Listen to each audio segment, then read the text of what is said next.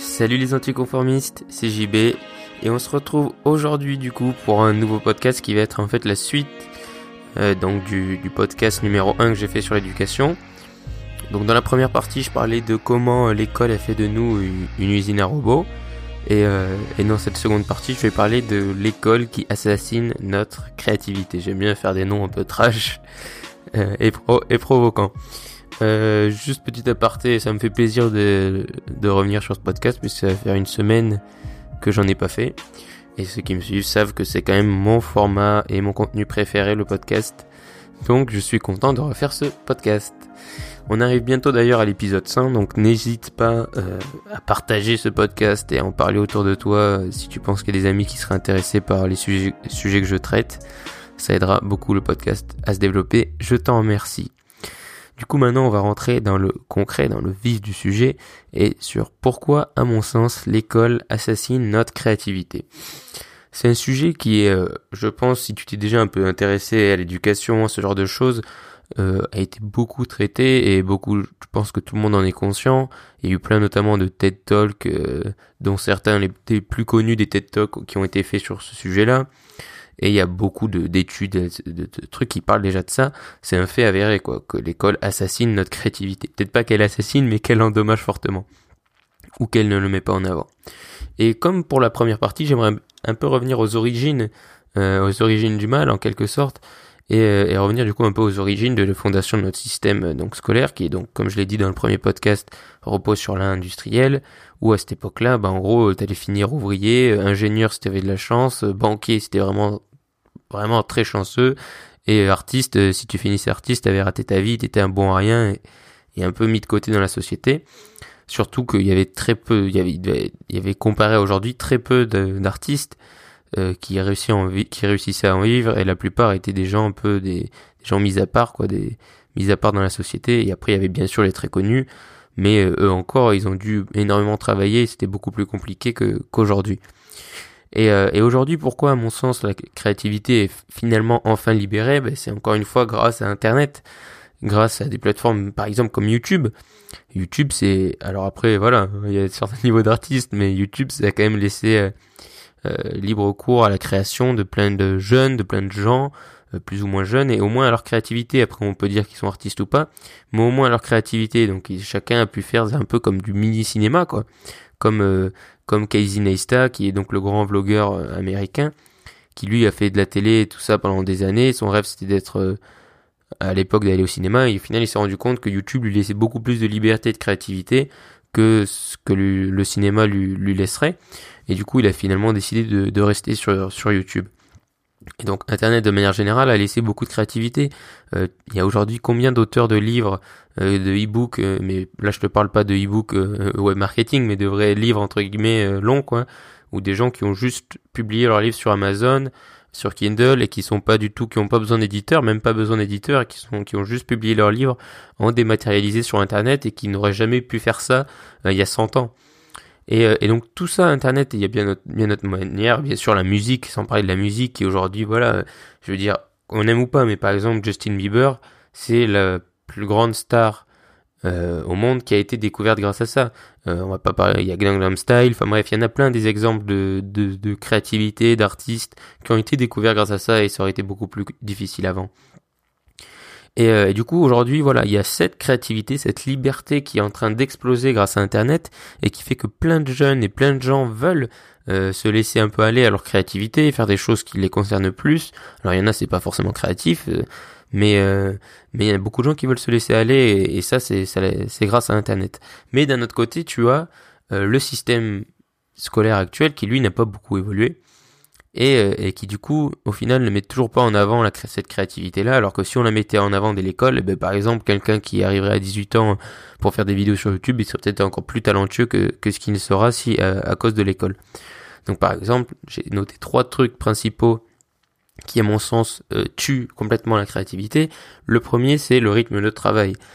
Euh, ça tue pas que la créativité ça tue aussi l'énergie et la motivation mais mais on sait très bien que travailler 8 heures par jour, surtout quand on a 12 euh, ans ou 8, euh, c'est pas du tout productif. Déjà, c'est pas productif parce qu'on sera pas concentré pendant 8 heures et c'est pas productif dans le processus créatif personne n'est assis devant une chaise durant 8 heures à être un génie et à, inventer plein de choses extraordinaires.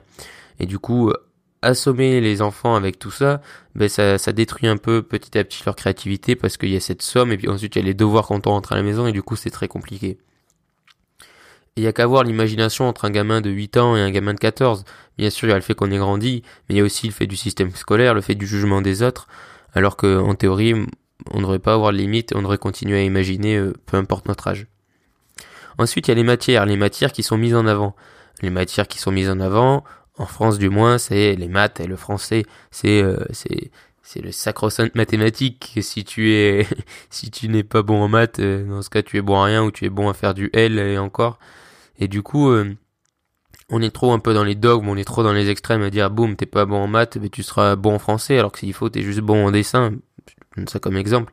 Et, et on a trop souvent, à mon sens, classer la créativité et toutes les, matières créatives comme inférieures aux maths, aux français, aux sciences, ce genre de choses, choses pardon, parce que sous prétexte que c'était créatif, euh, ça doit être inférieur, alors que les maths c'est extraordinaire, même si la moitié des gamins ils, ils pigent rien. Donc euh, donc voilà. et, euh, et du coup voilà, ça a été classé comme inférieur. Puis ensuite il y a y a l'art, les matières artistiques qui sont quand même enseignées, comme la musique, comme les arts appliqués. Euh, le théâtre, même si c'est pas commun et que c'est plutôt une option. Mais euh, pour ce qui est de la musique et de l'art appliqué, au moins au collège, voilà, c'est des choses qui sont enseignées. Mais le problème, c'est qu'encore une fois, c'est mal fait et c'est peu fait. On te va te mettre une heure de musique par semaine, une heure d'art par jour, par semaine. C'est pas comme ça qu'on booste la créativité. Et, et c'est mal fait dans le sens où j'en parlais d'ailleurs pendant le live sur Instagram et du coup je veux en reparler maintenant. Mais un autre gros problème de tout ça, c'est que on veut noter l'art. On veut noter l'art alors que euh, le prof d'art appliqué n'est personne pour juger de la création d'un enfant ou même d'un adulte. Et, euh, à mon sens, l'art est totalement subjectif. Moi, il y a des peintures que je trouve hideuses, alors qu'elles elles valent 10 millions d'euros, par exemple. Il y a d'autres que je trouve magnifiques. Et l'art est totalement subjectif. Et, euh, et tu as le droit de détester l'art, mais on ne devrait pas avoir le droit de le noter. On ne devrait pas avoir le droit, le droit de dire ça, ça vaut 20 sur 20 parce qu'il y a plein de trucs qui sur le moment ne valent pas 20 sur 20 mais qui après 50 ans après sont euh, reconnus comme des, des chefs-d'œuvre intemporels et que si on si on dit que c'est pas joli ben on va se faire insulter de, de débile ou ce genre de choses. Picasso au début c'était pas waouh génial t'es un génie. C'était qu'est-ce que c'est que cette horreur euh, le cubisme c'est quoi ça? Non non retourne retourne dans ton truc.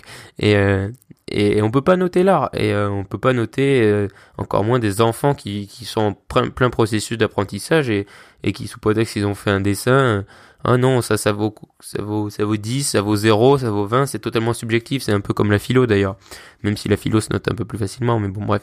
Et la musique c'est pareil. La musique ça se note un peu plus facilement dans le sens où tu peux dire si le morceau est joué juste euh, ou pas, par exemple, voilà, si les notes sont bien jouées ou pas, donc c'est se note déjà un peu mieux, c'est notable à mon sens, mais après tout le processus créatif derrière de faire des morceaux et tout ça, je pense que ça, ça devrait pas se noter, je veux dire, voilà, et sinon on n'expérimenterait plus et, on n'innoverait plus si on était si euh, rigoureux dans les productions et tout ça. Et du coup, à l'école, non seulement c'est peu enseigné, ensuite c'est noté, et du coup tout ça fait que ben, ça encourage pas beaucoup les jeunes à continuer là-dedans, quoi.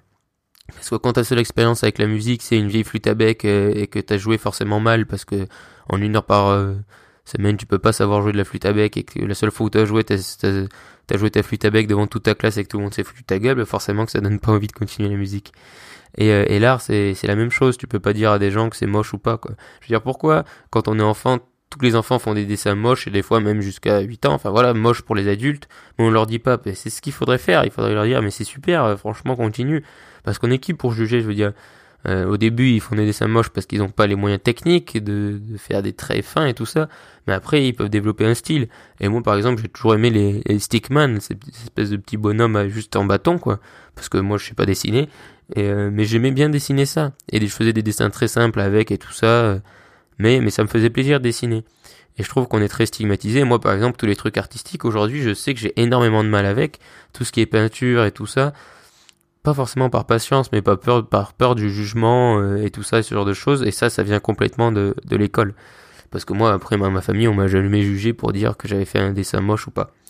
Et, euh, et, voilà, noter l'art, à mon sens, c'est impossible puisque l'art reste subjectif et, totalement personnel.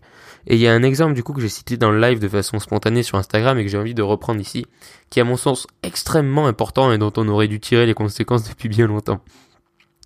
alors, donc l'exemple c'est Adolf Hitler. Alors laisse-moi expliquer, parce que comme venu sorti comme ça, ça peut paraître un peu brutal. Ceux qui ont écouté le live savent ce dont, de quoi je parle, pardon. Mais, mais voilà, bon bref. Donc Adolf Hitler, avant de, de faire toutes ces horreurs, c'était un jeune qui était passionné par l'art et qui, peignait, qui était un peintre. Et, lui, son rêve, donc il me semble que c'était après la Première Guerre mondiale ou avant, je ne sais plus, mais son rêve c'était de, de devenir peintre, de devenir artiste, et du coup il a voulu intégrer l'école des beaux-arts de, Munich en Allemagne. Et, euh, et, lors de donc il a postulé pour intégrer l'école d'art et en gros le, la personne qui l'a évalué et qui euh, s'occupait des, des, inscriptions quoi a jugé que Hitler n'avait pas assez de talent de talent et que et qu'en gros c'était moche ce qu'il faisait et que du coup il l'a pas accepté dans l'école d'art.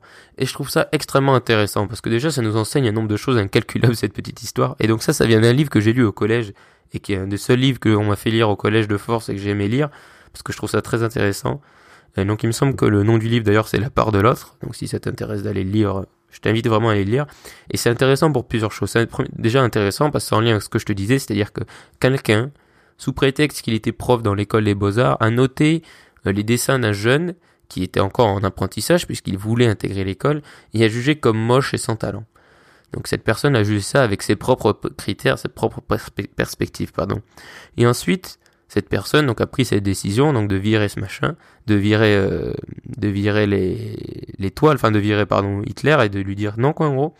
Et a pris cette décision là et du coup Hitler ensuite, alors je sais plus si c'était avant la Première Guerre mondiale ou la seconde ou euh, entre les deux guerres, mais ensuite, Hitler, on sait tous euh, ce qu'il est devenu. Et toute l'idée du livre, ensuite, en partant de ça, c'est qu'est-ce qui se serait passé si Hitler avait été accepté à l'école des beaux-arts? Est-ce que, euh, voilà, le monde serait le même? Et je trouve ça extraordinaire, parce que, alors je veux pas mettre du tout la faute sur le pauvre prof qui a fait cette décision, mais, euh, mais c'est très important dans le sens où, voilà, la preuve que l'école a une fois dit non à des dessins d'un gars qui avait juste plein de rêves et là voilà on faut juger Hitler à instant T hein, pas avec tout ce qu'il a fait après mais un gars qui avait objectivement plein de rêves et, euh, il a tout détruit et peut-être que ce gars était pas assez voilà euh, avait pas assez de volonté pour continuer par lui-même et du coup il a fait d'autres choses après et euh, des choses terribles. Et, et voilà c'est très intéressant. L'école a jugé l'école a mis une note l'école a dit non. Et au final après voilà ce qui est ce qui est devenu Hitler. Et en plus se dit en passant du coup j'avais regardé les les toiles qu'il avait fait euh, sur, sur Google Images. Et, euh, et honnêtement il dessine déjà et il peint beaucoup mieux que moi. Et je trouvais pas ça immonde. Après voilà je sais pas à l'époque avec quels critères il jugeait. Mais voilà c'était pas immonde du tout quoi après euh, ça manquait peut-être d'originalité enfin bref j'en sais rien mais mais voilà voilà un exemple de une fois où l'école a dit non à quelqu'un il dit non à des rêves et dit non à peut-être un côté créatif et du coup a complètement détruit ce côté créatif et bon et euh, a laissé plus que l'horreur et et tout ce qui s'est passé après quoi. Donc je veux pas dire que l'école assassine la créativité et du coup que le système scolaire a fait que Hitler est devenu ce qu'il est, mais un exemple d'une fois, à mon sens, un bon exemple d'une fois où voilà, on a encore voulu noter un art et, et quelque chose de créatif sur des trucs subjectifs. Et il y a plein d'histoires comme ça de gens qui euh, qui voilà, qui étaient pas souvent bons dans le système scolaire, mais qui sont pas force de persévérance ont réussi à exploser dans leur art après. Mais encore une fois, ça demande beaucoup de persévérance et il faut arrêter à un moment donné de pousser les gens à la persévérance parce que, comme je l'ai dit plein de fois, tout le monde n'a pas la même volonté euh, de construire de grandes choses ou quoi. Et quand on a eu une enfance difficile, qu'on a vécu par exemple dans des écoles où on a eu des mauvaises relations, enfin bref, plein de trucs difficiles, ben forcément qu'à un moment donné, on peut péter les plombs. Euh, et, donc, à mon sens, l'école devrait faciliter au plus, le plus possible tout le processus créatif, tout le processus d'éducation, tout le processus de développement personnel et d'ouverture au monde. Et l'école devrait vraiment être un facilitateur au lieu de compliquer les choses, parce qu'aujourd'hui, c'est ce que je reproche moi à tout ça, c'est qu'au final, tout ça est compliqué et que l'école complique encore plus les choses. Et qu'une fois que tu sors du système, t'es là en mode, oh, tu sais rien faire, enfin, t'es pas, t'es pas encore un homme ou avec un grand âge, quoi. Je veux dire, tu sais pas te débrouiller seul la plupart du temps, alors que l'école devrait donner cette possibilité à tout le monde. Et au moins dire, fais ce que tu veux, fais ce que t'aimes, on croit en toi, quoi. Voilà, c'est ce que je, c'est ce que je pense. Et surtout dire que l'art n'est pas inférieur et que on devrait enseigner au même niveau la danse, le, théâtre ou peu importe, avec le choix par exemple. Parce que moi, si je veux pas faire la danse mais que j'aimerais faire du théâtre, ben on devrait l'enseigner au même niveau que le français, les maths, la science, etc. Parce qu'il faut accepter qu'on soit pas tous euh, scientifiques et je suis d'accord, je l'ai dit, il faut donner une base, voilà, de français, de maths, etc., une base commune. Mais ensuite, on devrait laisser beaucoup plus de liberté. Et, euh, et à tous et on devrait laisser beaucoup plus de temps par jour aussi parce que 8 heures par jour c'est quand même complètement débile et, euh, et je me suis j'ai réalisé un truc c'est que quand les enfants disent qu'ils en ont marre d'avoir des devoirs, quand les enfants disent qu'ils en ont marre à la fin de la journée, qu'ils sont fatigués, etc., c'est pas juste parce que c'est des enfants qui râlent contre l'école parce que c'est cool de râler contre l'école quand t'as 10 piges, c'est parce que c'est vrai. C'est parce qu'on en a marre d'avoir des devoirs et parce que quand tu rentres chez toi et que t'es enfant, t'as envie de faire autre chose que des devoirs. Et c'est pas parce que pendant 100 ans on tapait sur les doigts des petits, et la dictée et tout ça, que, que ce système a entre guillemets fonctionné, le monde aujourd'hui a totalement changé et du coup il faut passer outre, il faut oublier, c'est bon les maîtres et les maîtresses, les coups de règle sur les doigts, euh, voilà, Montessori et tout ça ont bien plus prouvé en termes de neurosciences et en termes d'apprentissage scientifiquement que les coups sur les doigts, que la punition, tout ça ça marche pas. Donc voilà. Euh, c'est encore une fois un podcast assez passionné et euh, et voilà, et si j'ai envie que tu retires quelque chose de ce podcast, c'est que voilà, à mon sens, l'école aujourd'hui devrait faciliter un nombre de choses incroyables alors qu'au final elle est complique. Et si je devais me donner un message à toi, c'est créer des choses. Euh, honnêtement, c'est bon pour toi, c'est bon pour l'esprit.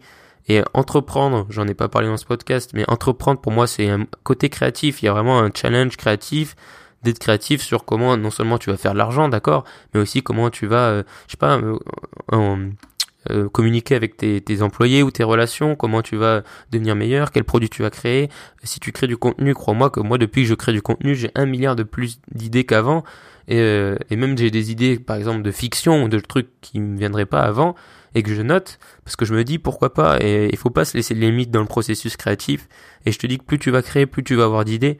Donc je sais que pour ceux qui commencent, si par exemple tu commences à créer ta boîte ou tu commences à créer du contenu autour de ta boîte ou autour de, autour de ta passion, ça peut être difficile au début, mais crois-moi, n'abandonne pas et après ça va devenir une machine qui s'auto-alimente par tout ce que tu lis, par tout ce que tu vois, parce que par tout ce que tu te souviens. Et par exemple, moi aujourd'hui, en faisant ces podcasts à chaque fois, euh, je réanalyse un peu ma façon que j'avais de penser à l'époque avec mes souvenirs sur l'école et tout ça. Donc peut-être que c'est un peu biaisé, mais je me rends compte qu'il y a beaucoup de choses qu'on attribue et que notamment les adultes attribuent à la jeunesse et à la rébellion, ce genre de choses, mais qui sont pas euh, de la rébellion, c'est juste de l'objectivité parce qu'en fait, entre guillemets, t'es pur, t'es là dans ce du coup t'as une nouvelle vision, tu vois le monde tel qu'il est, tu le dis aux adultes, mais les adultes t'attribuent ça sur le truc de la rébellion parce que tu fais une critique d'un système qui est complètement malade. Mais vu que t'es jeune, eh ben t'as aucune légitimité. Enfin bon bref.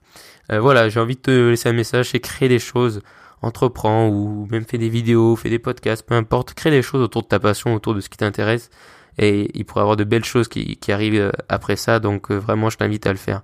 Donc créer des choses, créer du contenu, parce que c'est aussi une forme d'art, tout ça, entreprend, c'est aussi une forme d'art. Et, euh, et voilà, et si t'es encore dans le système scolaire et tout ça, euh, bah, n'abandonne pas, bonne chance, et continue d'écouter des podcasts, continue surtout de t'auto-former en lien avec les choses qui t'intéressent, et sache que voilà, l'école c'est pas non plus une fin en soi, et que une fois que c'est terminé, ben, t'es pas fermé quoi. Tu peux complètement réapprendre et tu peux complètement euh, atteindre tes ambitions. Donc euh, donc voilà, rien n'est rien n'est fermé, rien n'est fini. Donc voilà, j'espère que que ce podcast t'a plu, t'a intéressé. Euh, N'hésite pas comme d'habitude si tu m'écoutes sur YouTube, voilà, à donner un peu ce que tes réactions en commentaire sur SoundCloud aussi. Je sais qu'on peut mettre des commentaires, donc n'hésite pas. Et puis et puis je te dis à bientôt. Merci d'avoir écouté cet épisode. Si tu m'écoutes sur SoundCloud Dis-moi ce que tu as préféré de cet épisode en commentaire et abonne-toi. Sinon, si tu m'écoutes sur Apple Podcast, je t'invite également à t'abonner et à me laisser un avis, c'est ce qui aide le plus ce podcast. Je te remercie. Et surtout, reste optimiste.